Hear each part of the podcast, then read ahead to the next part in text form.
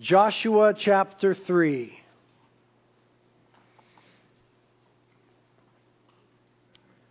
We're going to be looking just at the first five verses of this chapter, and this is the chapter where they finally cross over the Jordan. Uh, this thing to which we've been building for several weeks now, this thing to which we've been looking forward to, although we haven't been looking forward to it nearly as much as, of course, the Israelites were at that time, but we're going to delay it just a little bit longer and get to that portion next week, but lay some groundwork. And in the first five verses, there are some rich lessons for us to glean. And so let's just read those verses. Joshua chapter 3, starting in verse 1. It says, Then Joshua rose early in the morning and he and all the sons of Israel set out from Shittim and came to the Jordan, and they lodged there before they crossed. And it came about at the end of three days that the officers went through the midst of the camp. And they commanded the people, saying, When you see the ark of the covenant of the Lord your God, with the Levitical priest carrying it, then you shall set out from your place and go after it. However, there shall be between you and it a distance of about 2,000 cubits by measure. Do not come near it, that you may know the way by which you must go, for you have not passed this way before. Then Joshua said to the people, Consecrate yourselves, for tomorrow the Lord will do wonders among you. Let's pray.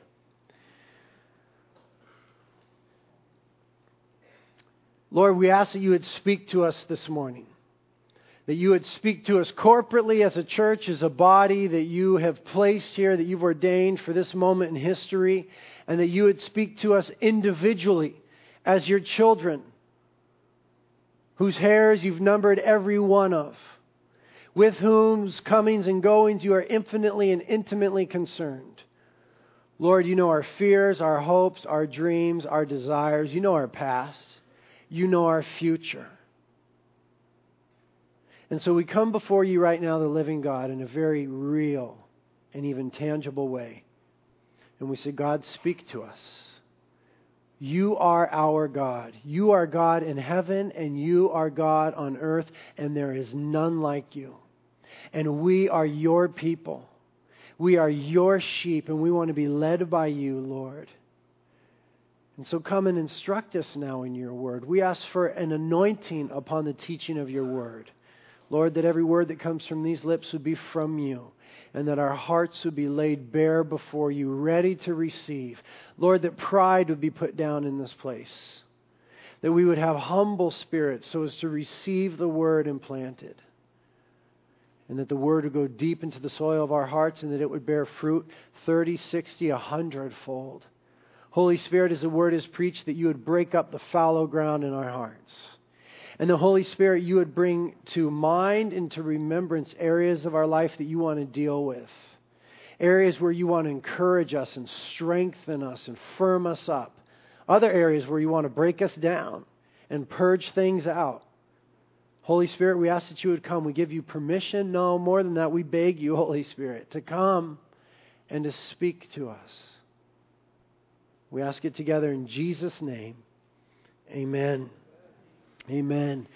Well, there are three basic things that we see in this text of Joshua chapter 3, verses 1 through 5. We see that there is the waiting, and then there is the watching, and then there is the washing the waiting, the watching, and the washing, and we're going to talk about those three things. But it's important for us to remind ourselves that Joshua is a book about the victory of faith and the glory that comes to God when his people trust and obey him.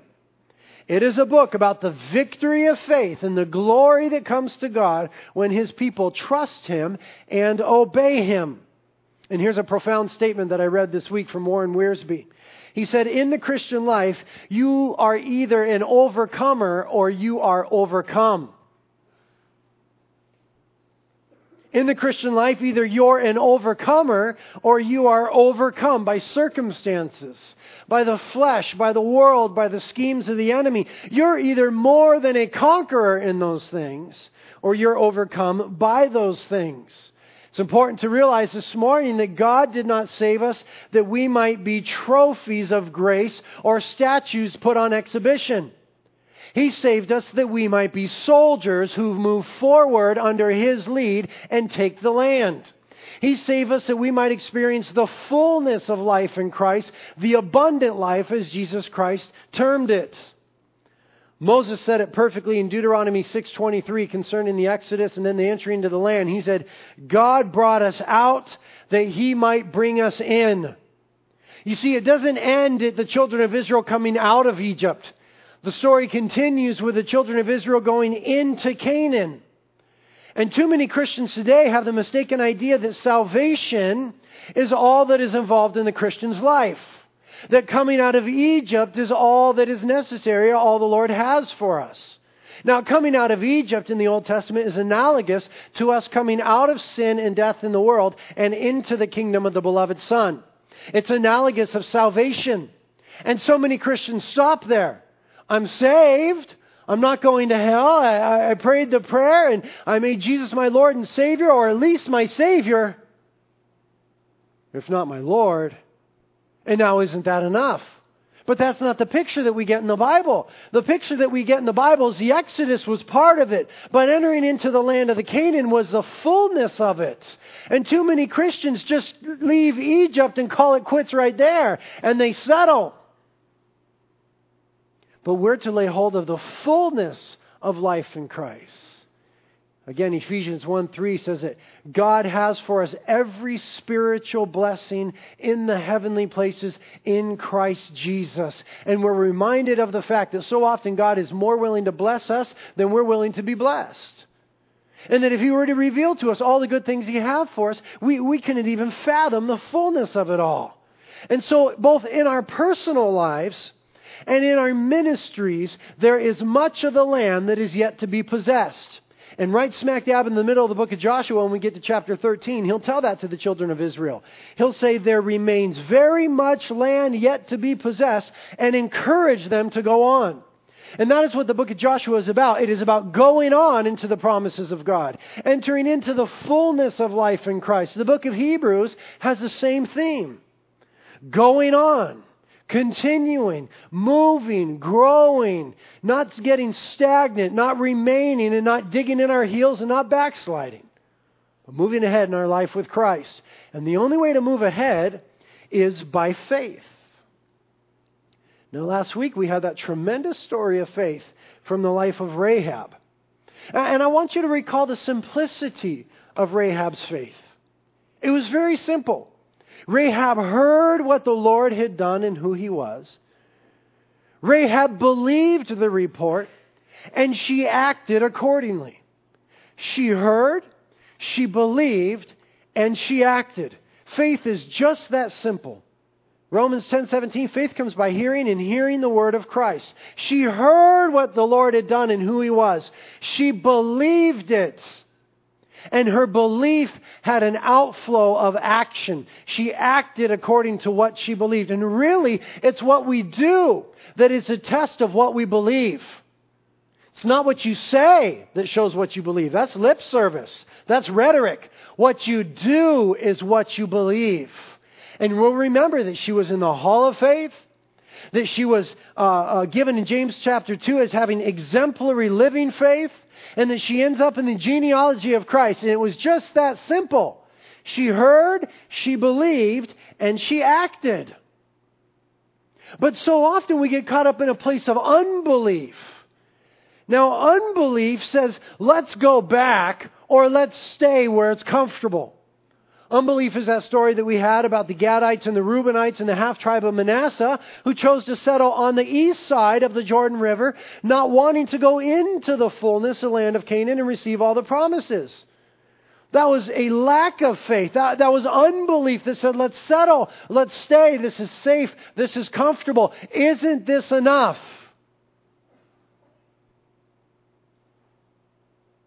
My dad told me something when I was growing up. It's never left me. Resonates in my head almost daily. It was in the context of making surfboards. He was teaching me to, to shape surfboards, which my dad taught me to do. And and uh, he talked. He was talking about you know always discovering and, and designing. And he said to me, "The moment you're satisfied, you're done." He's talking about surfboards. That, that, I should always be pushing ahead in surfboard design and what I could do with my hands and how that board could perform. He said, the moment you become satisfied, you're done. And so it is, in a sense, in Christianity. The moment you become satisfied and say, well, this is good enough, and, and I have enough of the Lord, and, and I, am satisfied right here, and I want to stay right here. You're done, so to speak. You, have settled. You're like the Reubenites and the Gadites and the half tribe of Manasseh. And when the enemy comes, the Assyrians in 722 BC, when the enemy comes, you're the first to fall. And they never return to that place of comfort again. It was a place of disobedience. It was a place of compromise. Now, there is a sense in which we are satisfied by the Lord. Amen? We are satisfied by the Lord. But it's an interesting thing with the Lord. That when we drink of the Lord, He both satisfies us and makes us thirsty for more. He both satiates us and makes us hungry for more. You know what I mean? And so if you're really pursuing hard after the Lord, you're going to be satisfied and filled and overflowing, but you're going to be wanting more. That's moving ahead in the Lord. That's what it looks like. And that's what faith says. Faith says, let's go forward to where God is working. Uh, let's move ahead. I, read a book.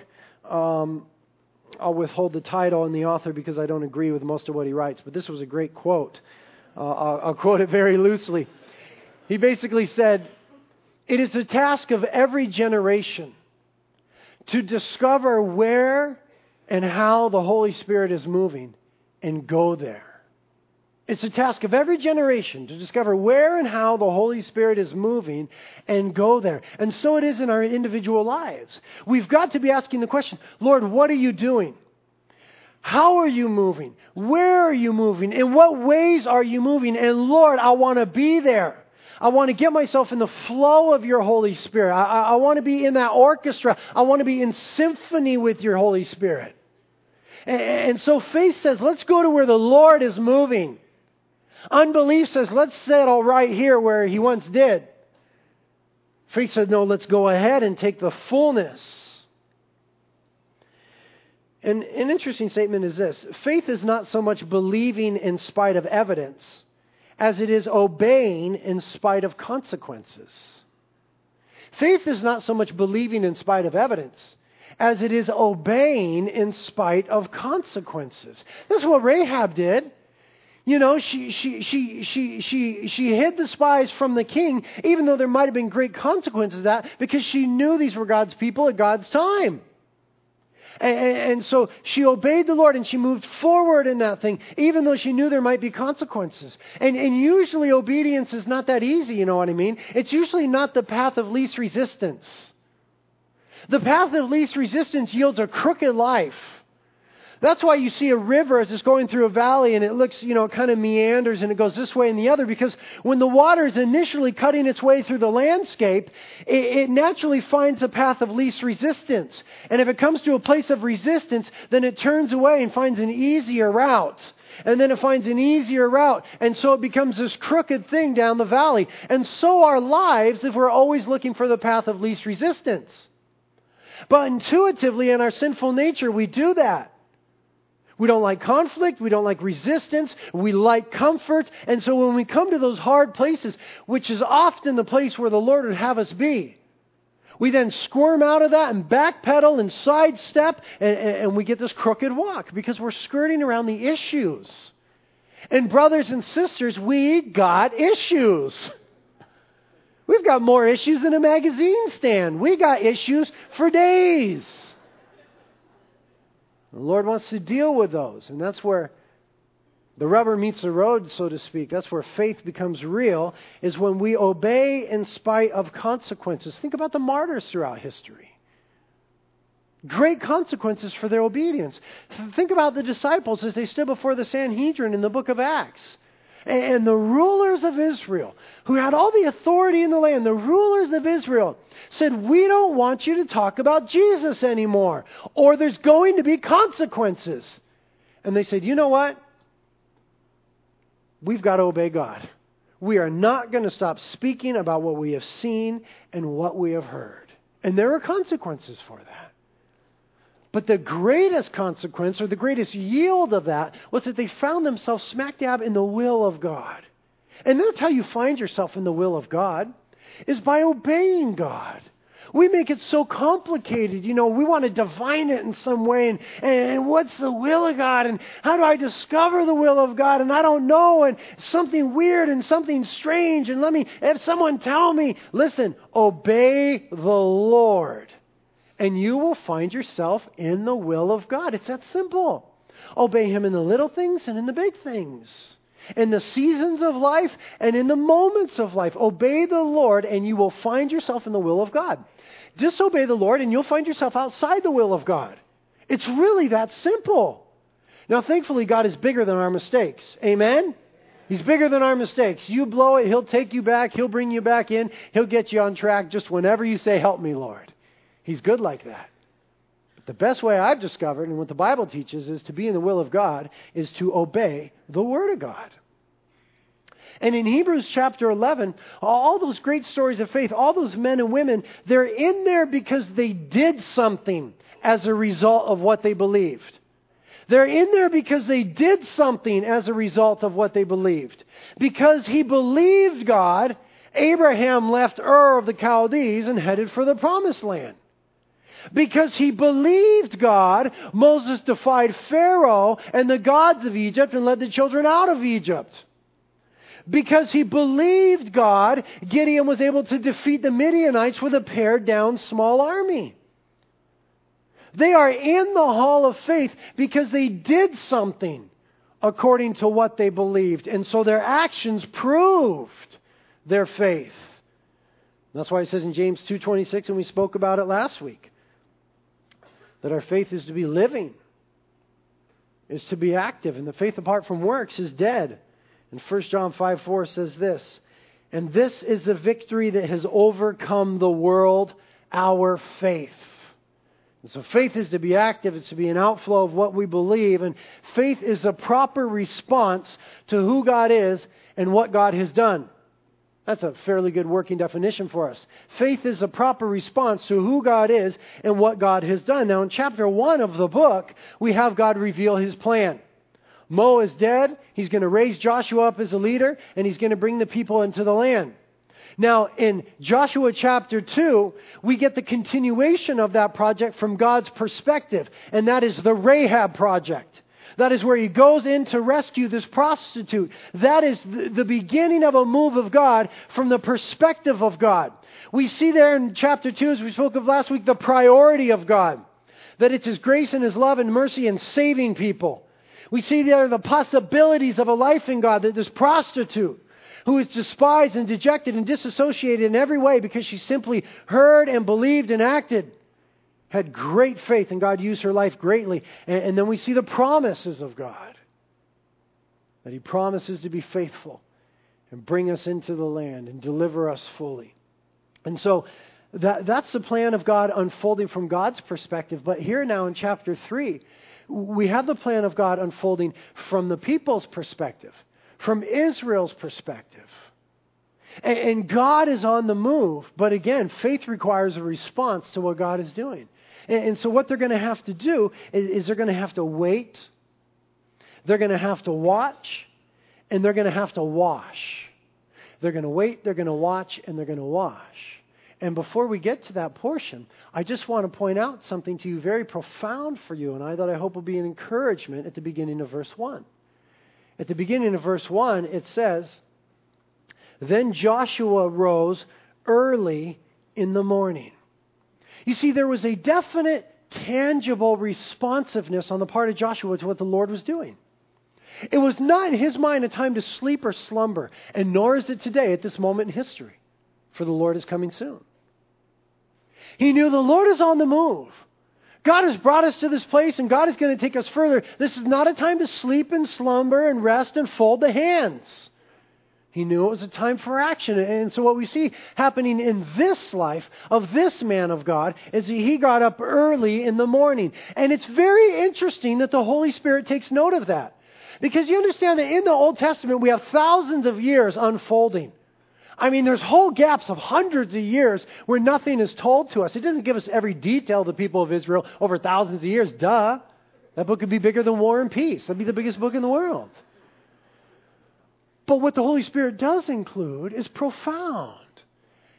And the Holy Spirit chose to include, and Joshua got up early in the morning. And you know what? The Holy Spirit tells us that again in chapter 6, verse 12. And the Holy Spirit tells us that again about Joshua in chapter 7, verse 16. And the Holy Spirit tells us that once again about Joshua in chapter 8, verse 10. There is something the Holy Spirit was communicating about the responsiveness of this man, Yehoshua, to what the Lord was doing. He got up early in the morning. Now, it doesn't say expressly what Joshua was doing, but, but we could take a pretty good guess at what Joshua was doing. I bet you what he was doing was chapter 1, verse 8. If you look at chapter 1, verse 8, the Lord says to Joshua, This book of the law, the Pentateuch, the first five books of the Bible that you have on your lap, this book of the law shall not depart from your mouth, but you shall meditate on it day and night so that you may be careful to do according to all that is written in it, for then you will make your way prosperous and then you will have success. God gave him the recipe for success and prosperity in the land. And Joshua is now the leader of about two and a half million people. And he's got the shoes of Mo to fill. And so Josh says, What in the world do I do? Well, the Lord told me what to do. The Lord said, Meditate on my word and be very careful to obey it. And so I would suggest to you that Joshua got up early in the morning to read his Bible. I think that is a very reasonable guess at what he was doing at this time, that he got up early in the morning to seek the Lord. Now, you guys have been reading the one year Bible along with us. You've been reading Leviticus, huh? Wow. Can you imagine if the word of the Lord to us was, be very careful to observe every word in it. Don't turn to the right or the left. I mean, Joshua was reading Leviticus going, Oy vey, Lord help me, this is so much. He was up early in the morning. When you read that book, doesn't it make you appreciate Jesus Christ? That he fulfilled every one of those sacrifices, every one of those requirements Jesus Christ fulfilled for us, so that we are no longer under the burden of the law, but we are under grace. Don't you love that? But Joshua wasn't under grace, man. He was under the law. And the Lord said, You obey it and you will have success. And so I'm telling you, people, Joshua got up early in the morning. Now, you and I now have the fullness of those things in Christ Jesus. So our motivation to get up early in the morning and seek the Lord shouldn't be less, it should be greater. Joshua only saw dimly. He only had the Pentateuch, the first five books of Moses. We got the whole book. There should be even a greater motivation for us to get up early in the morning and seek the Lord. When we do this, we join the company of people like Joshua, Moses, David, Hezekiah, and Jesus. In the Bible, all of these great men are spoken of Uh, is getting up early in the morning. Moses got up early in the morning in Exodus 24 to build an altar. So he got up early in the morning to worship the Lord. In Exodus 34, he got up early in the morning to go to Mount Sinai. So he got up early in the morning to be with the Lord. David the psalmist in Psalm 119 got up early to play his instrument and sing praises unto the Lord. He awoke before dawn to worship the Lord. Hezekiah got up early in the morning, 2 Chronicles 29, to sacrifice to the Lord. And Jesus, I mean, if Jesus got up before dawn and sought the Father, is there a clue in that for you and I? He's the author and the perfecter of our faith. He is the one who we are to imitate. We are to become imitators of God. He is God in the flesh. If Jesus, in the wisdom of God, saw fit to get alone with the Father before dawn, it might seem that there's an itsy bitsy little teeny weeny hint in Scripture for you and I that there is some value in that. Warren Wiersbe says the people God uses and blesses know how to discipline their bodies so that they can give themselves to the Lord in the early morning hours. It's kind of the idea of bringing our first fruits to the Lord. You guys have been reading about this in the Old Testament. You're supposed to bring your first fruits to the Lord for sacrifice. You don't bring the leftovers. You don't bring the leftovers, you bring the first and the best to the Lord. Now, so often Christians give the leftovers to the Lord. If I've got any energy left right before I go to bed, I might maybe, you know, pray for a minute. Or if I get some time during the day, I might seek the Lord. Whereas the biblical model is bring the first fruits to the Lord. Bring our best before the Lord. Now, some of you, because I see your little faces, are saying right now, my fruit is not good in the morning.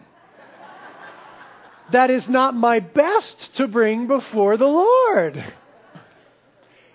And I understand that, and believe me, the Lord understands that. And we are under grace. We are not under the law. And, the Lord Himself is the one who wired you. And, if the mornings don't work for you, uh, that doesn't mean that you'll be any less spiritual, that you'll never grow in any way. It just means, okay, but, but then when? Okay, fine. You prefer to, fine. Morning is not happy, good. Okay, fine. Don't do, but when?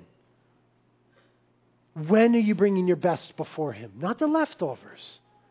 When are you bringing your best before Him? The great men of the Bible sought the Lord before anything else, and the evidence of their lives, the fruit of their life, is a testimony to that. And so it's been throughout history. If you study Christian biographies, some of the greatest men and women in the history of Christianity arose at 4 a.m. to seek the Lord. If the morning's not the time for you, cool but when is? Because there is a time to seek the Lord. Now, what we find the children of Israel having to do, Joshua gets up early. We find them now in that position of waiting once again. Look again as we continue reading in uh, verse 1 of chapter 3.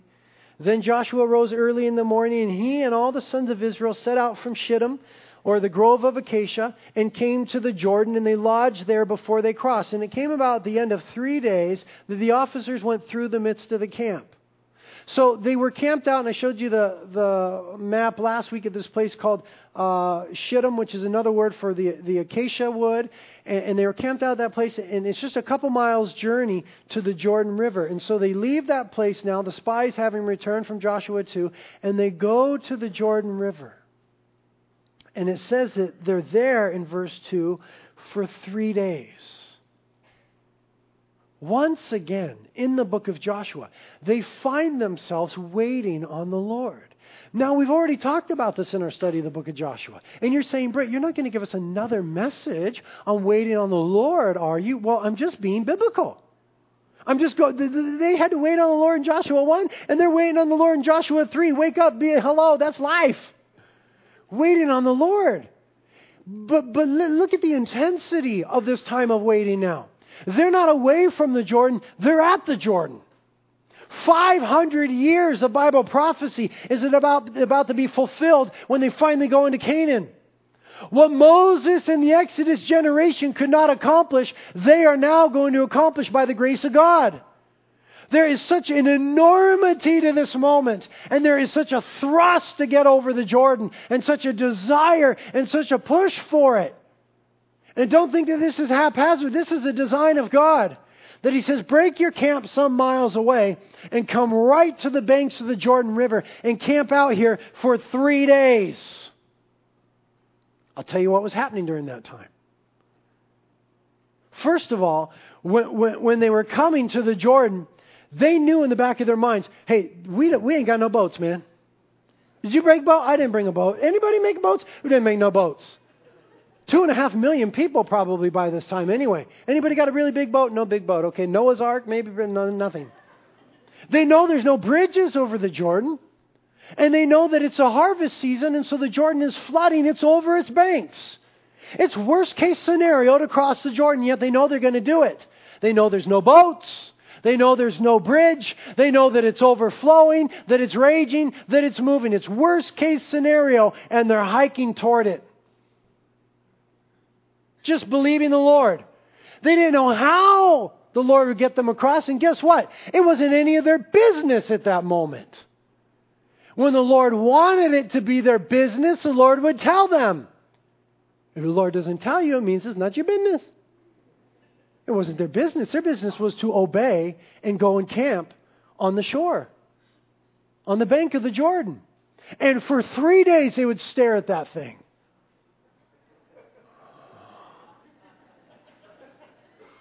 Oh, man. And you know, all the MacGyvers from Israel, the MacGyvers would come forward. Now, Joshua, I think we could, you know, and they would have all these plans. And then there'd be people jumping in and trying to swim in, and everybody would be trying to devise a way. And I just imagine that it took three days for them to exhaust their ingenuity. Three days for them to exhaust all their ideas, all the possibilities. Three days for any hope they had in themselves to expire. Three days to notice how overwhelming the challenge before them was. God brought them where they could see it and said, now sit here and watch it. It was God bringing them to the place of knowing that they didn't know and understanding that they couldn't understand and realizing that they wouldn't be able to do. And so God sat them there at the foot of the problem for three days and just said, Look at it. It's too much. It's too big. You can never do it. Now, Jesus did the same thing in the New Testament with Lazarus. You remember in John chapter 11? John chapter 11, uh, there's a cat named Lazarus, and he had a sister, Mary and Martha. You know about Mary and Martha. Okay, don't read that. You know, uh, Mary and Martha, they had a brother Lazarus, and Lazarus got sick. Now, if you're familiar with the Gospels, you know that Jesus hung out at the house of Mary and Martha, and so he knew Lazarus and was friends, so on and so forth. And Jesus was in another city doing ministry. And Mary and Martha sent a letter to Jesus, sent a message to him saying, The one whom you love is sick. They didn't even have to name him. He would read it and go, Martha and Mary, the one I love, Lazarus is sick. And, and look what it says in, in John 11, verses 5 and 6. This is astounding. Hello. Okay. Here's what it says. Wow, okay. I'll, I'll read it to you. John 11, verses 5 and 6. Catch this. Now, Jesus loved Martha and her sister and Lazarus. Therefore, when he heard that Lazarus was sick, he stayed then two days longer in the place where he was. Wait a minute. Lazarus is sick. Martha and Mary send a letter saying, Jesus, Lazarus. Obviously, they're expecting that the moment Jesus gets a letter, he's going to come and heal Lazarus. That's what they want. They want Jesus to come now and to heal now. And it says that because he loved them, he stayed where he was. Because he loved them, he didn't go at that moment. Well, you know what happened in the story. Lazarus died. Jesus refused to come. He didn't come. He knew the problem. He let them deal, just sit at the problem, just looking at Lazarus sick, just staring at the Jordan. Where is the Lord? The Lord doesn't come because he loved them. When Jesus finally comes, Lazarus has been dead for four days. He waits until he dies. And then he waits until he's been dead four days. The reason is because the Jews at that time believed that the spirit would depart the body after the third day, and then it was for sure over. That was a popular belief at the time. So Jesus wanted to make sure, once again, that they knew that it was over.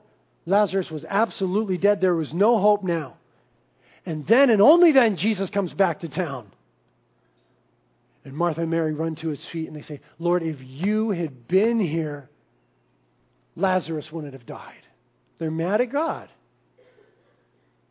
They're mad at God. God, you didn't come when we asked you to come. You didn't do what we asked you to do. If you had come when I said come, if you had done what I told you to do, my brother would be alive. Because you didn't do what I wanted you to do. He's dead.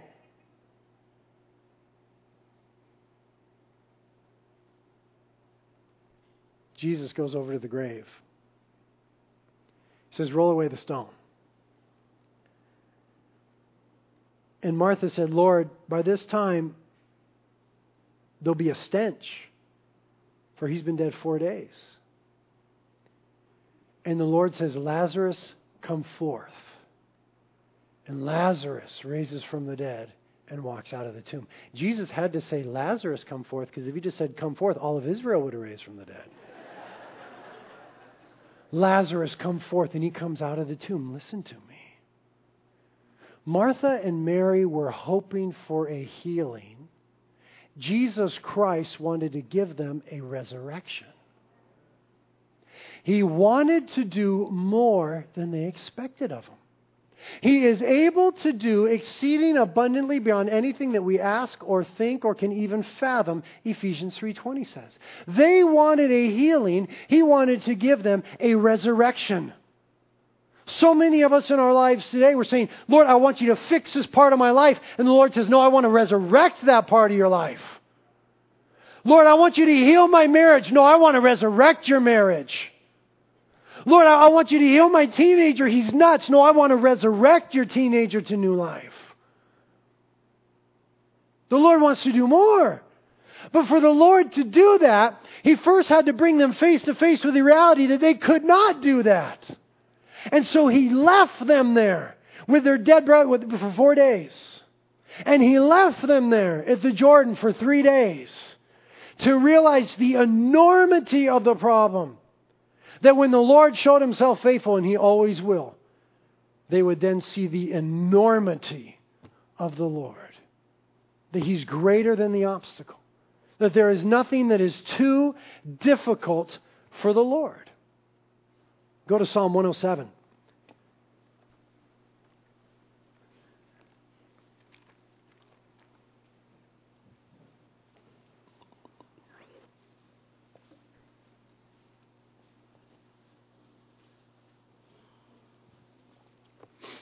Psalm 107, let's just start reading verse 1. You'll get the point. Psalm 107, verse 1. Oh, give thanks to the Lord, for he is good, for his loving kindness is everlasting. Let the redeemed of the Lord say so, whom he has redeemed from the hand of the adversary and gathered from the lands, from the east, from the west, from the north, from the south. Now look what it says in verse 4. They wandered in the wilderness in a desert region. They did not find a way to an inhabited city. They were hungry and thirsty. Their soul fainted within them. Then they cried out to the Lord in their trouble. Note the then. Then he delivered them out of their distress. He led them also by a straight way to go into an inhabited city. Let them give thanks to the Lord for his loving kindness and for his wonders to the sons of men. For he has satisfied the thirsty soul, and the hungry soul he has filled with what is good. Verse 10 There were those who dwelt in darkness and in the shadow of death prisoners in misery and chains, because they had rebelled against the words of God and spurn the counsel of the Most High. Therefore, he humbled their heart with labor. They stumbled, and there was none to help them. Verse 13 Then they cried out to the Lord in their trouble. He saved them out of their distresses. He brought them out of the darkness and the shadow of death and broke their bands apart. Let them then give thanks to the Lord for his loving kindness and for his wonders and to the sons of men, for he has shattered gates of bronze and cut bars of iron asunder. Verse 17 Fools, because of their rebellious way and because of their iniquities, were afflicted. Their soul abhorred all kinds of food, and they drew near to the gates of death. Verse 19 then they cried out to the Lord in their trouble. He saved them out of their distress. He sent His word. He healed them and delivered them from their destructions. Let them give thanks to the Lord for His loving kindness and for His wonders to the sons of men. Let them also offer sacrifices of thanksgiving and tell of His works with joyful singing. Verse 23. Those who go down to the sea in ships, who do business on great waters. They have seen the works of the Lord and his wonders in the deep. For he spoke and raised up a stormy wind, which lifted up the waves of the sea. They rose up to the heavens and they went down to the depths. Their soul melted away in their misery. They reeled and staggered like a drunken man. And were at their wits' end. Then they cried to the Lord in their trouble, and He brought them out of their distress. He caused the storm to be still, so that the waves of the sea were hushed. Then they were glad because they were quiet. So He guided them to their desired haven. Let them then give thanks to the Lord for His loving kindness and for His wonders to the sons of men. Let them extol Him also in the congregation of the people and praise Him at the seat of the elders. And so it is in life. The Lord will bring you to the Jordan River only to sit you there for three days. He will let you cry to Him about the sickness, only to remain where He is for two and four more. That He might show Himself great, that He might prove Himself faithful. Wait a minute. But before that part is a part of you crying out on Him. You see, He knows the nature of man. That when things are hunky and dory and we have resources at our fingertips, we seldom call upon the Lord. But when we are brought to our wits' end, when we're overwhelmed by sea and by wave and by storm, and by chains and bondage and enemy and foe around every corner. It is then, and too often only then, that we cried to the Lord. And the next sentence in every instance was, And He saved them and he saved them. And so he's got Israel sitting at the Jordan River, dealing with in their mind the enormity of the problem, getting a clear picture of just how huge the circumstances are, in order that they might subsequently get a clear picture of how much greater the Lord is. Second Chronicles 20:12. Israel was being overwhelmed by its enemies. They were outnumbered and they were encircled.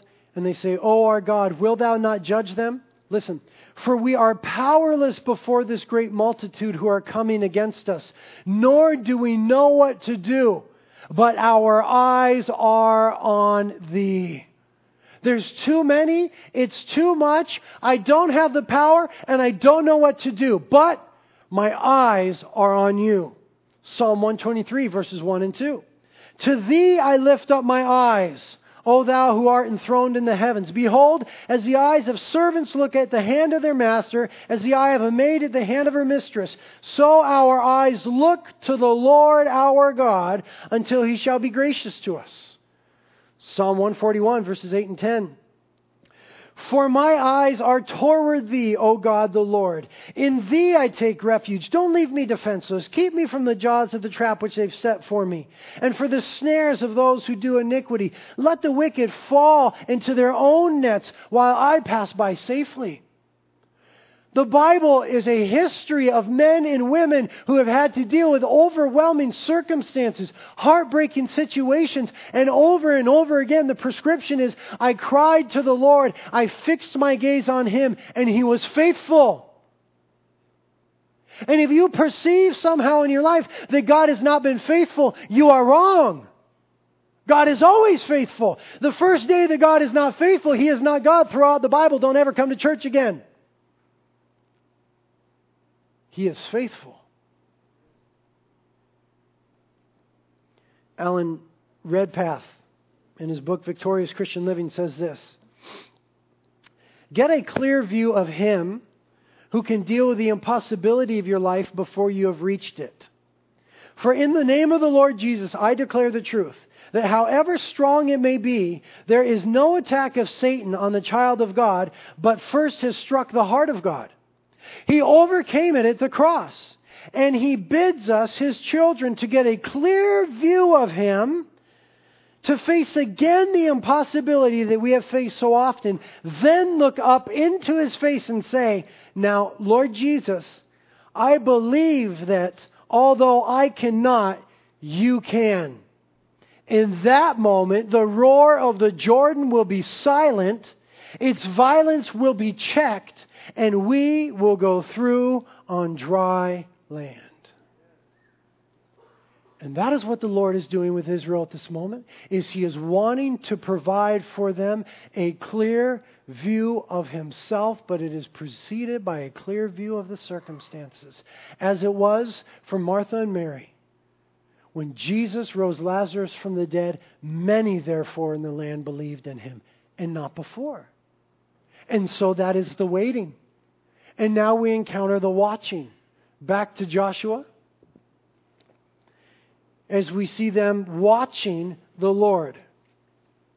Joshua chapter 3, verses 3 and 4. And they commanded the people, saying, When you see the ark of the covenant of the Lord your God, with the Levitical priest carrying it, then you shall set out from your place and go after it. However, there shall be between you and it a distance of about 2,000 cubits by measure.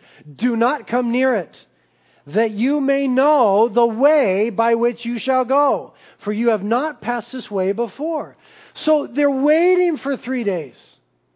And that will bring them to the place of having to watch the Lord lead them. They were to fix their eyes before they would cross the Jordan uh, on the Ark of the Covenant. The Ark of the Covenant was that representation of the presence of God. It was that place where, when placed in the tabernacle of God, the presence of God descended. The glory of God was there. It was that thing which was in the Holy of Holies. It represented in every way truthfully, physically, tangibly, figuratively, the presence, the power, the person of God for Israel. And what they were to do before they were to cross over the Jordan, before they could deal with this enormous problem, was to fix their eyes on the ark. He said to them, When you see the ark of the Lord go forward, then you shall follow it. But notice, he said that there was to be a space between them, the nation of Israel, and the ark of God, the presence of God, the power and the person of God represented. There was to be a space of 2,000 cubits. That is 1,000 yards. That is more than half a mile. Why was there to be this space? Why this separation of a half mile? When they would go and follow a half mile behind, they had to stay. Intuitively, if you're familiar with the Old Testament, you instinctively begin to think, well, it's because of the holiness of God. They, they, had to keep their distance communicating the holiness of God, but that is not so in this instance, in my opinion. It says that there was to be a distance between them and the ark so that they might know the way that they were to go. Listen, the Lord is so kind. Very simply, very practically, logistically speaking, there were about two and a half million Israelites at this time. God wanted every one of them to be able to see the ark, the representation of His presence, because every one of them had seen the Jordan for three days. And so they all needed to see the Lord. And so the Lord said, You stay more than a half mile back. That way, every man, woman, and child in Israel will see my glory as I lead my nation. What God was accomplishing was giving them a clear view of Himself, and then they would follow the Lord into the land, into and across the obstacle, the problem, that difficulty, the strong flow. It's analogous to you and I fixing our gaze on the author and the perfecter of our faith, as Hebrews 12:2 says. It's what Peter was supposed to be doing when Peter walked on the water. What an incredible story. Peter said when Jesus came and calmed the storm, Lord, if it is you, then bid me to come to you. And the Lord said, Yeah, I like this guy, Peter. Cool, Peter, come. And Peter stepped out of the boat and he began to walk on the water. The storm having not yet been calmed, by the way. And, we know that he had his eyes on the Lord. But it says, when he saw the wind and the waves, then he began to sink. As long as his eyes were fixed on the Lord, the circumstances were superfluous. The circumstances themselves were overwhelmed by the person of Christ. As long as his eyes were fixed on the author and the perfecter of his faith, Peter walked on water. He walked on the very circumstances that threatened his existence all night long. But when he saw the wind and the waves, we're told in Matthew 14, then he began to sink because he got his eyes off the Lord and onto the circumstances, and they were overwhelming, and he sank right into the midst of them. And he said, Lord, help. And the Lord grabbed him and pulled him up out of the water and said, Oh, you of little faith. The Lord is wanting to give the children of Israel, He is wanting to give you and I a clear view of Himself. But it so often comes when we're face to face with the overflowing banks of the Jordan and not before. And at that time, we fix our gaze on it. We position ourselves as God positioned the people in the ark to be able to see the Lord clearly. And when we see the Lord clearly, everything changes. Again, Redpath from Victorious Christian Living says this They had been told to watch the ark as they went through, and they saw only the ark of the covenant. Therefore, as they went through the river, the ark was between them and the possibility. There is exposed all the difference, there is exposed all the difference between the wilderness life of defeat and the life of victory in the land. Between some of us here and the desired blessings flows the river of impossibility. Does shame, human nature, temperament, or pride stand between the land of blessing and the Christian like this flooded Jordan? Then let a child of God get his eyes on the Lord Jesus and then look. Between the impossibility and himself, there he is. After that, the child of God doesn't talk about getting the victory. It isn't the victory he wants, it's the victor. He doesn't speak about striving for new blessing and seeking to enter a new experience because his eyes are on the Lord Jesus and he puts the Lord Jesus between himself and the onslaught of the devil and he looks up into his face and there is victory. That is glorious. That is the victory that we see the Lord that we position ourselves in such a way, in spite of circumstances, that we're in the face and the presence and with the person of Christ. And when we get into that place, we're no longer crying out for help me, victory, this, that I want. He is.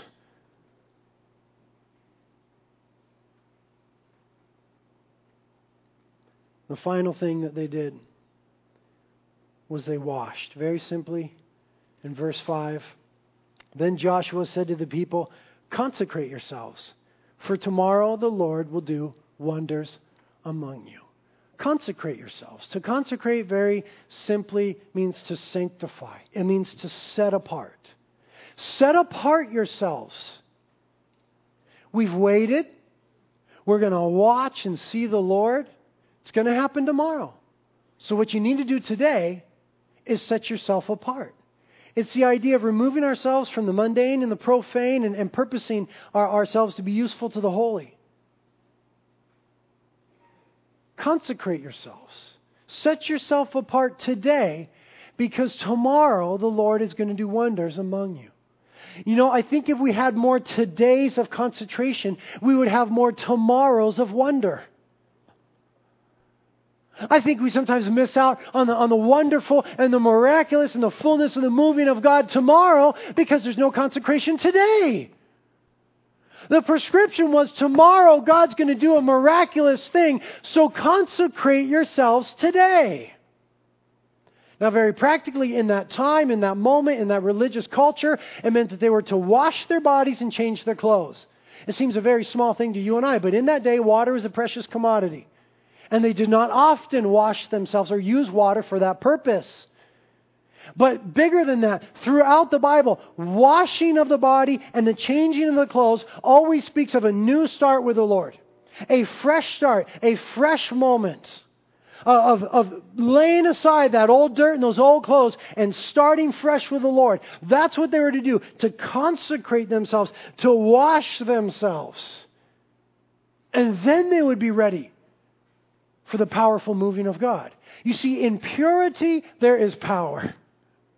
In purity, there is power. In defilement, we are void of experiencing that power. In purity, there is power. We would have more tomorrows of power if we had more todays of purity. Consecrate yourselves, for tomorrow the Lord is going to do wonders among you. Now, the Lord Jesus Christ, He consecrates us by His blood. Positionally, we are washed clean and we are set apart. But there remains in the New Testament this picture of us washing ourselves. 2 Corinthians 7 1. Therefore, having these promises, beloved, let us cleanse ourselves from all defilement of the flesh and spirit, perfecting holiness in the fear of God. Romans 12, 11 through 14. And this do, knowing the time, that it is already the hour for you to awaken from sleep. For now salvation is nearer to us than when we believed. The night is almost gone, the day is at hand. Let us therefore lay aside the deeds of darkness and put on the armor of light. Let us behave properly as in the day, not carousing in drunkenness, nor in sexual promiscuity and sensuality, not in strife and jealousy, but put on the Lord Jesus and make no provision for the flesh with regards to its lusts. And finally, 1 John 3 3 speaking of the coming of the Lord Jesus for the church. And everyone who has this hope fixed on him purifies himself, even as he is pure. Church, the Lord is wanting to take us into the land, and the prescription is consecrate yourselves, for tomorrow he will do wonders among us. Set ourselves apart for the holiness of God. Put off the filth Put off that old stuff. It's not befitting of a child of God anymore. Put on the Christ Jesus and the fullness of Him. Consecrate yourselves. There was the waiting, the watching, and the washing. We are at this moment waiting for the of, return of Jesus Christ. We are to be watching the signs of the times because it's evident if you have the Bible and you have the news and therefore we are to purify ourselves even as he is pure, for the Lord is coming for his bride. Amen? Thank you, Jesus. Your plans and your purposes and your ways are marvelous. And we just don't want to miss them, Lord. So we're asking right now as we seamlessly move into this flow of worship and waiting and just saturating in your presence, that you would continue to speak to us. We don't want to miss what you want to do tomorrow because of our silliness today. We want to consecrate ourselves. We want to wash, cleanse, and purify ourselves even as you are pure. Thank you for the blood of Christ that washes and cleanses us. But we want to bring the practical in line with the positional now. We want to put those things off and we want to put you on. The Jordan is overflowing before us. There's insurmountable odds and circumstances, but our gaze is fixed on you. We turn our eyes on you, Jesus, the author and the perfecter, the faithful one.